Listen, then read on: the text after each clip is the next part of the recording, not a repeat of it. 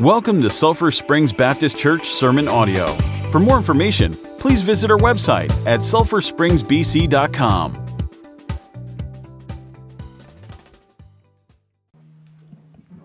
So, this morning, uh, we're going to be looking at a two part message. Um, start today, we'll finish this next week, Lord willing. Uh, but we're going to go to Colossians chapter 1. I've entitled this message Focus focus. Where is our focus at this morning? Um, I've this is is like I said broken into two parts, but we're going to look at what is ruling in our life, and hopefully that's Jesus that rules in our life. And so in Colossians chapter one, verses 15 through 19 is where we'll be at this morning. If you have your copy of God's word, we would stand ask you to stand as we read these couple of verses, verses 15 through 19. The Bible says this Who is the image of the invisible God, the firstborn of every creature? For by him all things created that are in heaven and that are in earth, visible and invisible, whether they be thrones or dominions or principalities or powers, all things were created by him and for him and he is before all things, and that by him all things consist. And he is the head of the body, the church, who is the beginning, the firstborn from the dead, that in all things he might have preeminence. For it pleased the Father that in him should all fullness dwell. Father, we want to come and thank you. Thank you for this message that you've given me. I pray that you'll help me to articulate the words that you'd have me to say this morning. I pray that you would just have your power upon us this morning. And in your name we pray. Amen. So, as we begin, you can have a seat. As we begin this morning, I want to start out by asking a simple question, a question that's going to run throughout the entire message this morning, and it's this What is the role that Jesus is playing in your life this morning? What is the role that Jesus is playing? Every person in this room is playing a role in someone else's life. The role that I play in my family's life is I'm a father, I'm a husband, I'm a dad, I'm a brother, I'm a son. We all have roles that we play in people's life. And so, in that same mindset, what is the role that Jesus plays in our life? This morning, we're going to look through a couple of points uh, and as I began thinking about this, even this morning, a thought came to my mind that Greg Boone had said while we were at Lookup a couple of years ago. And he said this He said, Many times we as Christians are practicing atheism. He said, I'm going to clarify this by saying this. We are making decisions that we never asked God about. We are doing things that we never actually go and say, God, is this what you want me to do? And he gave an illustration. He said, Look back. We're halfway through the year, we're in July. He said, Look back at the first half of this year and ask yourself this question If you weren't a Christian, if you didn't believe in Jesus Christ, the death, burial, and resurrection of Jesus, what would you have done different than you already did this year? What decisions would you have made that would have been different because you weren't a follower of Jesus. If you look at it and you say nothing would have changed because you never asked Jesus, you never went to him to make those decisions or to do those actions, he said, You're a Christian that is a Christian atheist because you're not asking God, you're not following God, you're not seeking him in those decisions. So I'm going to ask us again what is the role that Jesus is playing in our life this morning as a church? What is the role uh, that He is guiding us in? And so we're going to look at three basic points, three small things from these couple of verses to help us understand where Jesus is at in our life. The first thing is this He created everything. Jesus created everything. And so we ask ourselves, well, Pastor James, I've learned that since I was a baby in nursery. When Sherry was in the nursery and I was in there with her, she sang those songs. He's got the whole world in his hand. He's, she's singing those things. We went to VBS and we learned that Jesus created everything. Why is this important today? Well, Adam and Eve were the first created beings in the garden. They were the perfect representation of Christ. They didn't just appear, they didn't just evolve from some amoeba millions and millions of years before that. They were created for a purpose. And Jesus said in this, Paul said through Jesus, through the inspiration in Colossians, that we are created just as they were created. Think about that. They lived a perfect, holy life. They walked with Jesus every single day. They walked with God. He talked with them. Something that we will not experience here on this earth. Until we get to heaven and we're in glory, we will not experience what they experienced in that garden a perfect body. I know I, I seem to look perfect at times, um, but we're not perfect. Okay, there's imperfections. My wife tells me all the time that I, I look perfect and I'm, I'm the best thing she's ever seen, but I can see past that sometimes. But we're going to have a perfect body. Adam and Eve had a perfect body. There was no pimple, there was no puberty, right, middle schoolers, high schoolers, no puberty, no voice change. Okay, they didn't have to wear makeup because she was perfect. Okay, and when God created that, He created them perfect in their body, He created them perfect in their soul. They had a complete, perfect soul in harmony with God, and their spirit was perfect. It was never a time where their spirit got angry. I get angry at Brody and Jade sometimes, and, and even this morning, we just got back from vacation. I will admit my faults. I'm looking for my bathroom stuff my toothbrush, my toothpaste, my hair shampoo, my gel. Uh, I knew we had baptism, so I'm, I'm rushing around. I can't find it. Where's it at? Well, it's in this bag. So I went and found this bag. It's not in there. At this point, I'm like level 10 emotions. My spirit's raging. Okay, I walk through. We have a little, a little child gate that we keep for the boomer. He stays in the hallway, so we put it there, an idea that, that Gina gave us. And so I walked through, and my foot got caught on the gate. Okay, at this point, I'm like over and above, okay, anything you can imagine because I'm running behind schedule. And I just sort of kicked the gate. Allie's like, You don't have to get mad. I said, I'm really not that mad. It caught, and it just was there. And so I just, okay, our spirit, we're not perfect right now. Okay, but in that moment, Adam and Eve were perfect in their spirit. There was perfection. And God said He created them perfect. Now, take this a step further. He created us as well. The Bible says He formed us in our mother's womb. We are created by God. As I began thinking through this creation thing, I began to think back as a child. Okay, in our neighborhood, we lived in a wasn't a subdivision; it was just a street that had a lot of kids on it and our house was normally the, the house where everyone gathered. It was either our house or someone else's. And in this moment, this time, we were all together, all the kids in the neighborhood, and we had this brilliant idea let's make a homemade goat cart. And so we went out back and we had a bunch of old bikes because there were five kids, and so a bike would break and we'd throw it in the back of the garage and get a new one. And so there were all these bikes left. So we began taking these bikes apart. We found three sheets of plywood that my dad had. We screwed the wheels to the plywood and we made two walls. We found an old, old steering wheel and we sort of screwed it. Had no motor. And so all of a sudden, my mom's got it on video. If I'm lying, I'm dying. You can watch it. It's on an old cassette tape, uh, VHS tape. We come riding around the side of the yard.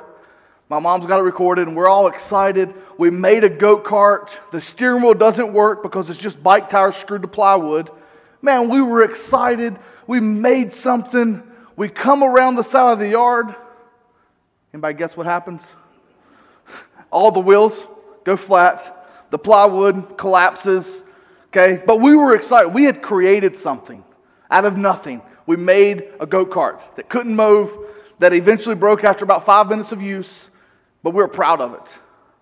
Man, we were showing it off. And a lot of times, we sometimes think that's how God is. He's just so proud of us that He made us, but yet we fail Him after time and time again. But just as those items that we had made into a golf go kart wasn't being used for their purpose, those bike tires were supposed to be on bikes, that plywood was supposed to be on a building somewhere. We took their purpose and we used it for something else different. and it didn't flow. So I want to ask you, what are you created for? What's your purpose? In verse 16, it says this For by him all things were created that are in heaven and in earth, visible and invisible, whether they be thrones or dominions, principalities or powers, all things were created by him and for him. So let me ask you this again. What were you created for? When we think that there's nothing to live for, the suicide rate is higher today than it's ever been in the history of the world because people think there's nothing to live for. We have the greatest news known to mankind that we have been redeemed by the blood of the Lamb. And we should be sharing that good news with every single person we come in contact. When I began looking at this verse and I began seeing that everything, myself included, was created for God's glory, it changes the way you think. It changes the way you think, you act, you talk, and the way you live your life. I know I said that think twice. Um, but it will change everything that you do. When you begin to comprehend that everything inside of you is made for the glory of God. I've Been reading this book. I gave it out at Christmas to some people, some of our music people. It's called Fresh Wind, Fresh Flower. Flower. Flower. Fire. Wow, words are hard this morning. Um, and so let me get some water. Maybe that'll help clear up my, my words because water clears up everything, right? So, Fresh Wind, Fresh Fire by Jim Cymbala. Jim Cymbala is the pastor at the Brooklyn Tabernacle Choir. This is his story of when he took over the church, the hard times that they went through, and how he was able to see God work in their lives. And on page 54, as I was reading that this week, I picked it up at Christmas and I, I lost it and I found it before we went on vacation. And I began reading again, and I came across this paragraph. And I thought that it fits so well with this thought of our works for God's glory. It begins talking about how Adam and Eve were created and how they had kids, and we know the story of Cain and Abel.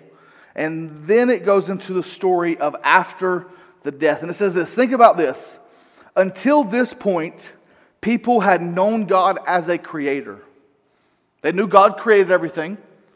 They knew that Adam and Eve had walked in the garden they knew there was some type of relationship, but they didn't really understand God in that sense. And it said, He made the Garden of Eden and the rest of the world as far as the eye could see. They saw the created God. Now came the beginning of the first collective relationship with the Almighty.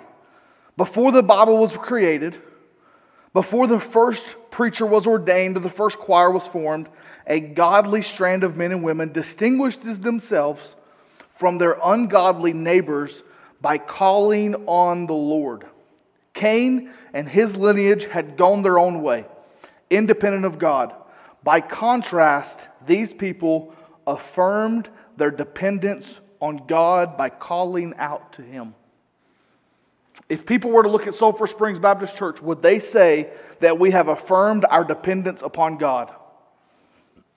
He goes on to say, in fact, God's first people were not called Jews. They weren't called the children of Israel, they weren't even called the Hebrews. In the very beginning, the original name was this those who call on the name of the Lord. On some unmarked day, at some unnoted hour, a God placed instinct inside of our human heart came alive. People sensed that if you were in trouble, you can call out to God and He will answer. He will intervene in your situation. He writes in this, and I thought it was a great analogy. He said, I can imagine one woman standing around making some food, saying to another woman, Have you heard about the God who answers when you call on him? He's more than just a creator, he cares and responds to our needs. He actually understands what we're feeling. The other woman looks and says, What are you talking about? God does whatever he pleases. People can't influence him one way or another. That woman responds, No, no, you're wrong. When you call out to him, he doesn't turn a deaf ear. He listens, he responds, and he acts. When we understand that we're created for a purpose, it changes our prayer life. It changes the way we seek God. So I'm going to ask that same question again. What is the role that Jesus is playing in your life? Is he just there that you go to? Or is he someone that you have to go to on us every minute of every second of every day? When God made what God made in his perfectness doesn't fall apart. You ever been in the kitchen with your mom when you were a kid? Some kids may, may, may remember this. Um, and you're in there helping her cook. Right now, me and my wife, we share the cooking. I like to bake. I like to make cakes and brownies and fun things like that because I like sweets, and as you can tell. Um, and so the kids have started wanting to help bake and help cook. And I remember as a kid, and maybe y'all didn't do this, maybe y'all are perfect. I remember as a kid, maybe mom stepped away and we were making cookies. And the recipe called for one cup of sugar. And I went over and I grabbed one cup of salt. Because it's basically the same thing. It's white, like, it's no big deal. So I put it in and I mixed it. I'm like, Mom, yeah, look, I made this. And we bake it, and it comes out wrong. Okay, and mom looks and says, Well, what did you make? What did you put in there? Her recipe was perfect. Okay, it was the best chocolate chip cookies you can ever put in your mouth. And I came in and messed it up by doing something wrong. And what did mom do? She didn't get mad. She said, Well, let's show you the right way to do it. She came in and she fixed the problem. God said, I made things perfect. We come in and screw them up because we're humans. We mess things up. That's what we do. Look at Adam and Eve. God said, I made everything perfect. You can have everything you want in this garden, and yet we still find a way to mess it up. And God says that when you mess it up, I'm still going to send a way to make it right. We screwed up the world, and yet He said, I'm going to send my own son to come and fix the world. Just as our mom and dad would step up and make things right when we mess up. You wreck your first car, mom and dad are going to scald you. Okay, you're going to get in trouble, but yet they're going to come in and make things right. You do things wrong, mom and dad are going to fix it. God, in that same way, says, I've created it perfect you mess it up, there's consequences for messing it up. There's death. That perfect body, that perfect soul, that perfect spirit is now seeing decay. But God said, But there is a way I'm going to fix it. So he created everything, is the first thing. The second thing we see in this passage of Scripture is in verse 17. It says, And he is before all things, and by him all things consist. He wasn't created, but is supreme over all.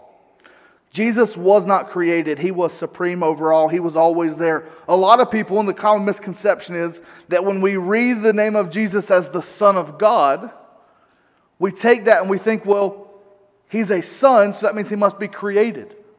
I created a son, I created a daughter. Okay? And so the misconception is that Jesus wasn't always there, he was created as well. But yet, when we look at Scripture, we see that in the beginning, all three of them created the heavens and the earth.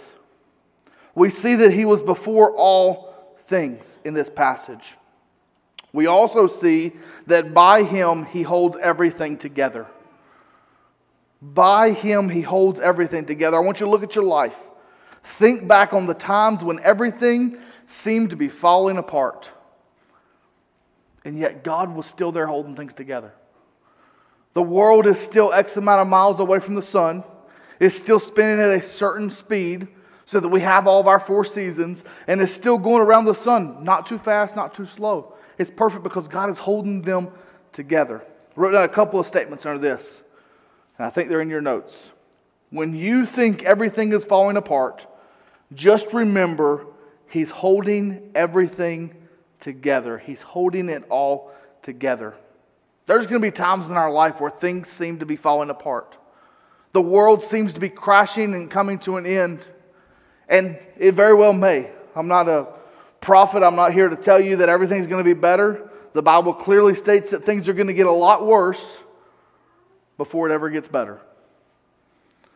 But what I am here to say is that when everything seems to be falling apart, as a Christian, as someone who has God in your heart, He's holding those things together. I've said this illustration many a times.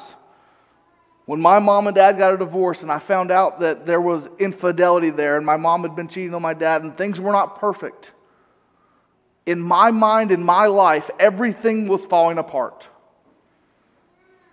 My mind, my family was perfect. This could never happen to my family.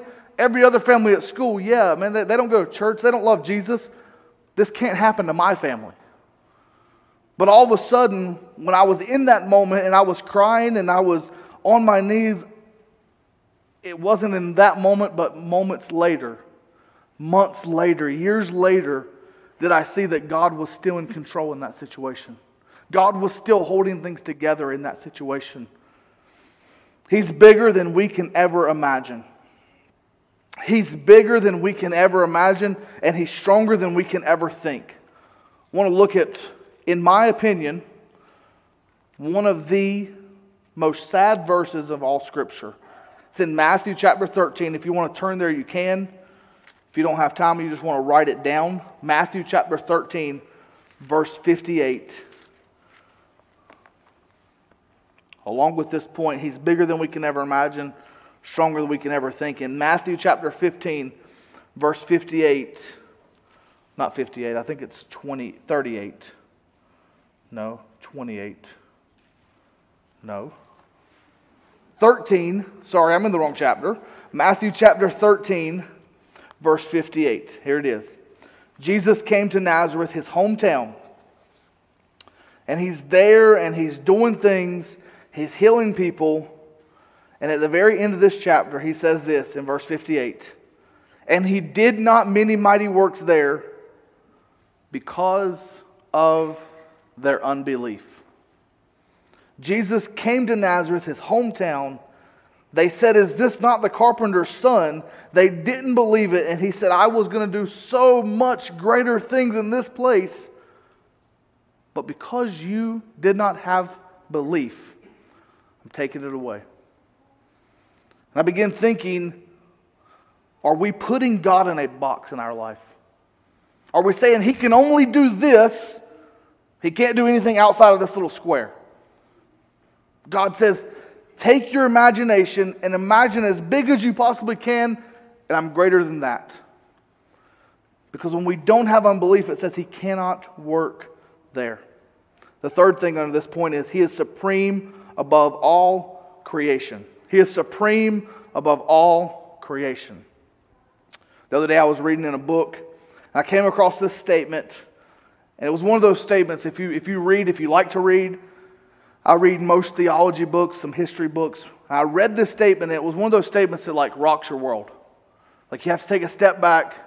You have to read it about 20 more times to fully understand it. And this is what it said I have learned to kiss the waves that throw me against the rock of ages. And so many times, the waves come in our life, and our response is, Why did you do this, God?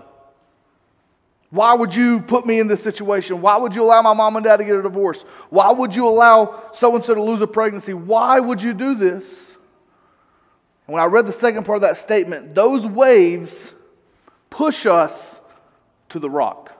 They push us to the Creator, to the one who created everything. And when we began to see those situations realign in our life, realigning our life back to Him, it will change the way we see the situations that come in our life. So He wasn't created, but He was supreme over all. He created everything. And the last thing in verse 18 and 19, it says this He is the head and the leader of the church. He is the head and the leader of the church and he is the head of the body and the church, who is the beginning, the firstborn from the dead, that in all things he might have preeminence. For it pleased the Father that in him all in him should all fullness dwell.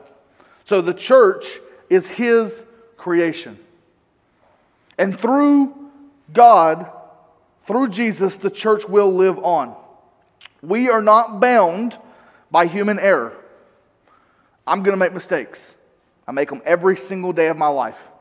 I've got my wife to prove that. I've got my son to prove that. And I've got my daughter to prove that. They can tell you that I make mistakes every single day of my life. And if we were honest with ourselves, we would say, I make mistakes every single day of my life. And I'm so thankful that God is not bound by our mistakes. He says that He is not bound by our error. And God says that He is the head of the church, and unless Jesus ends, the church will not end. The last time I checked when I read the Bible, Jesus never ends, so the church never ends. The church will always be here. And so, therefore, since Jesus is the head, Jesus is the one leading the church, we must get behind Jesus. And we have to ask ourselves that opening question what is the role that Jesus plays in our life? Where is he in our life? What is he doing to influence our life? I love this verse as I begin, begin continue reading. It says that he is the head and he also has preeminence. And since he is the rule and he is the head and he is the preeminence, when we are a Christian, we are called the bride of Christ. Now, me and Allie, when we got married, she became my bride. Everything that I had, which was about this much, she inherited. Okay? She inherited all of my debt. She inherited, which I didn't have any debt. I inherited more of her debt. Um, but she, she inherited everything that I had. She inherited all of my good looks. She inherited all of my family. I inherited her family. We became one through that marriage. And so when we take that thought and that mindset, and we say that we're the bride of Christ, and when we get married to Christ, we inherit everything that He has His preeminence, His power, His glory, everything that God has, we inherit. It's almost, if you think of it like this, as a monarchy, as someone where there's a king or a queen, the Queen of England. And they have that power, those, those, the ability to rule in a monarchy way, and her sons have that same power, that same authority. We are in that same mindset because we are the bride of Christ and we are the heirs to his throne. Then he says this last statement. This is where I'll end. The musicians can start playing as we continue to close this message up. He says this that it pleases the Father that everything should dwell in him. We ask ourselves this question What is Jesus to us in our life? Okay? We also ask ourselves the question How can I please God? How can I please God with my life? And it says here in this verse that it pleases the Father that all should dwell in Him. So I want to ask you this question Are you dwelling in Him? Are you dwelling in the man, in the headship, in the thought, in the body of Jesus Christ? Are you dwelling in Him? Or are you only going to Him when it's convenient for you? When you get that flat tire and you remember, hey, I've got a spare tire in the back of my car. I'm going to go get it out and go put it on because I need it now. Is that how we're treating God? Is that how we're treating Jesus? That whenever we are in trouble, hey, God, I remember you. I know you're there now, and I need you now. We must dwell in Him at all times, day and night, every second of every day, not just when things get bad but a continual dwelling in Him. Began thinking of when I began dating my wife, and I began spending every waking moment that I could with her. Now, why did I do that? Because I loved her? Yeah. I wanted to get to know her. I wanted to know what made her tick. I wanted to make her what pleased her. I wanted to know that if she likes me spending time with her, I'm going to spend more time with her. But I, the reason I spent time with her was to get to know her.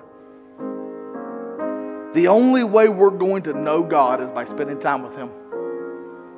He said, I've given you everything that you need to know me, but it involves spending that time in His Word, in prayer. If you want to be closer to Him, we must spend time with Him. So, as we begin to go into this invitation, I want to ask you where is He in your life?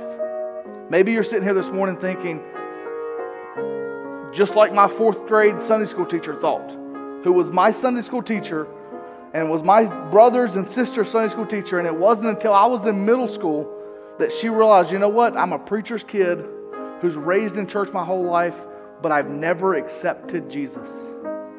Maybe you're sitting here this morning and you're thinking, ah, He's created me and, and He's supreme over me, but I don't know Him like you're saying. I don't know Him like the, the children of Adam and Eve who said they called upon Him. I've never had those experiences. Maybe today is the day where you need to step back and say, I want to have that relationship. Maybe you're sitting here today and you're saying, you know what? Jesus' role in my life isn't where it needs to be. Maybe as a family this morning, you need to say, you know what? We need to re examine our family. We've had some time of isolation and some quarantine, and it could have been used for our family to go closer to Jesus. But instead, it was used as complaining and griping. Maybe this is a time to say, as a family, we need to grow closer. And so I'm going to challenge us this morning. If you don't know Jesus, please ask Him to be your Savior. Come talk to me. If not, and you have, examine your life. Where is He dwelling in your life? What role is He playing in your life? So let's pray. Father, thank you for this day. Lord, be with this message, be with this thought, be with our people this morning. Lord, we need you more than we ever have needed you because it's another day. And every day we need you more than we needed you yesterday. Not because of what's going on in the world, but because it's a different day and we need your power more in our life. So, Father, I pray that you'll be with us this morning, and it's in your name we pray. Amen. Let's all stand and we'll sing.